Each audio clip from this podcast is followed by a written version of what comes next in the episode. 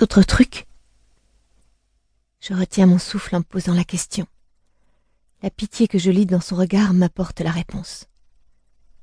Oh mon Dieu Je couvre mon visage de mes mains. Sa voix se fait plus basse.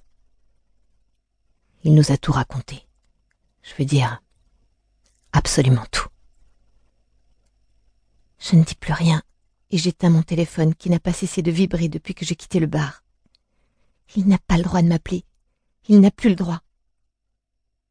Nous approchons du campus. Tu es dans quelle résidence maintenant?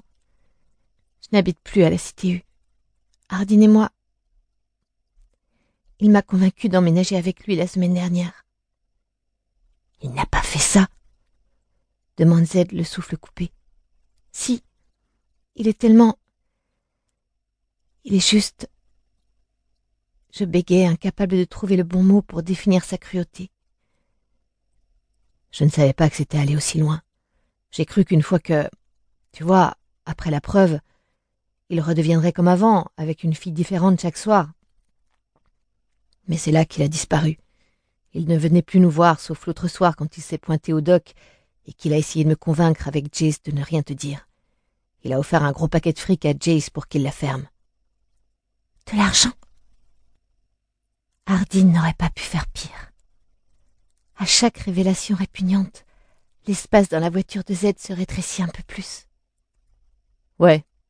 Jace s'est foutu de sa gueule, évidemment, mais il a dit à Hardin qu'il la fermerait. Et pas toi Je me souviens des mains abîmées d'Hardin et du visage de Z. Pas vraiment. Je lui ai dit que s'il ne t'avouait pas tout rapidement, je le ferais. Visiblement, il n'a pas trop aimé, répond-il en désignant son visage. Si ça peut t'aider à te sentir mieux, je crois qu'il se soucie vraiment de toi. Ce n'est pas le cas. Et même si ça l'était, ça n'a aucune importance. J'appuie ma tête contre la vitre. Chacun de nos baisers, chacune de nos caresses ont été partagées avec les amis d'Ardine. Chacun de nos instants révélés. Mes moments les plus intimes. La seule intimité que je n'ai jamais eue avec quelqu'un ne m'appartient plus plus du tout. Tu veux venir chez moi? Je ne veux pas être lourd ou te faire flipper. Juste, euh, j'ai un canapé que tu peux squatter jusqu'à ce que tu saches ce que tu veux faire. Non. Non, merci. En revanche, je peux me servir de ton téléphone. Je dois appeler Landon. D'un mouvement de tête, Z désigne le téléphone sur le tableau de bord, et l'espace d'un instant, je laisse mon esprit divaguer sur la façon dont les choses auraient tourné si j'étais allé jusqu'au bout avec Z au lieu d'Ardine, après le feu de camp. Je n'aurais jamais commis toutes ces erreurs. Landon répond à la deuxième sonnerie et comme je m'y attendais, il me dit de venir directement chez lui. Je ne lui ai pas dit ce qui s'est passé, mais il est tellement gentil. Je donne son adresse à Z qui garde le silence pendant que nous traversons la ville. Il va me tomber dessus pour t'avoir éloigné de lui. Je te demanderai bien pardon de t'avoir mêlé à tout ça. Mais c'est vous qui vous êtes mis là-dedans. Si je suis honnête avec Z, c'est que j'ai légèrement pitié de lui. Je crois qu'il avait de bien meilleures intentions qu'Ardine, mais mes blessures sont trop récentes et trop douloureuses pour penser à lui en ce moment. Hendon me fait vite entrer chez lui. Il pleut des cordes. Où est ton manteau? Il me gronde gentiment avant d'écarquiller les yeux en me voyant en pleine lumière. Que s'est-il passé? Qu'a-t-il fait? Après avoir jeté un coup d'œil dans la pièce, je croise les doigts que Ken et Karen ne soient pas au même étage. C'est si évident que ça? J'ai à peine le temps de m'essuyer le visage que Landon m'attire dans ses bras. Je tente encore de sécher mes larmes. Je n'ai plus la force physique ou émotionnelle de sangloter.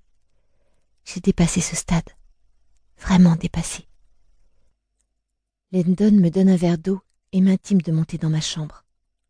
J'arrive à esquisser un sourire, mais en haut, un instinct pervers me conduit devant la chambre d'Ardine. Lorsque je m'en rends compte, la douleur est tellement ravivée que je me détourne brusquement pour revenir de l'autre côté du couloir. Les souvenirs de la nuit où j'ai accouru à son chevet alors qu'il hurlait dans son sommeil brûlent encore en moi. Je reste assise, abasourdie sur le lit de ma chambre, pas très sûre de ce que je vais pouvoir faire dans les minutes qui suivent. Landon me rejoint quelques instants plus tard. Il s'assied à côté de moi, assez près pour me montrer sa sollicitude, mais assez loin pour me témoigner son respect, comme il le fait toujours. Tu veux en parler? me demande-t-il gentiment. J'acquiesce en silence. Même si répéter cette histoire me fait plus de mal que de l'apprendre pour la première fois, tout raconter à Landon me libère un peu. C'est réconfortant de savoir qu'au moins une personne n'était pas au courant de mon humiliation depuis le début.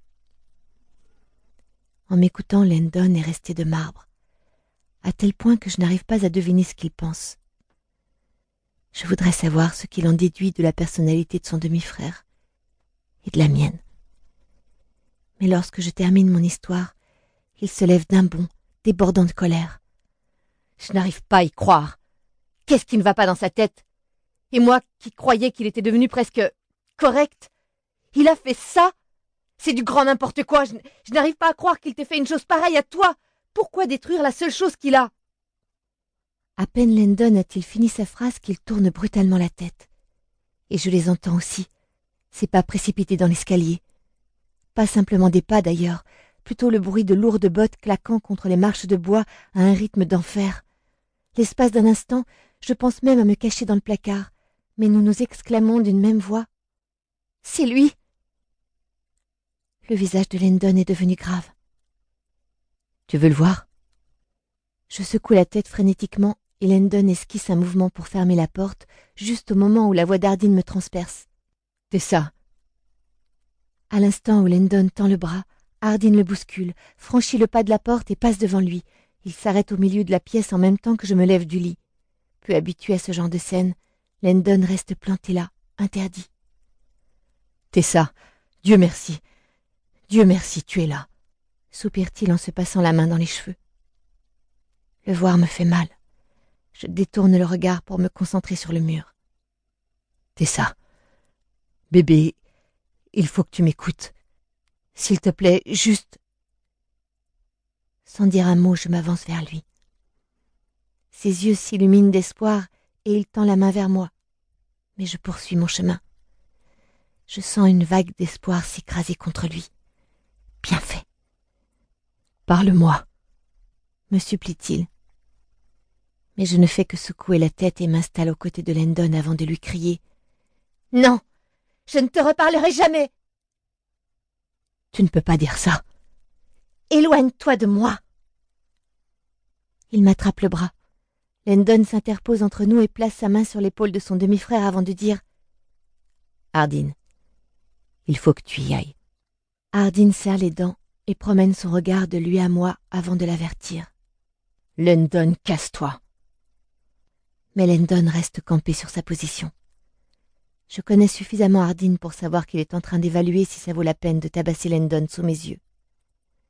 Semblant décider que le jeu n'en vaut pas la chandelle, il prend une grande inspiration en essayant de garder son calme. S'il te plaît, donne-nous une minute.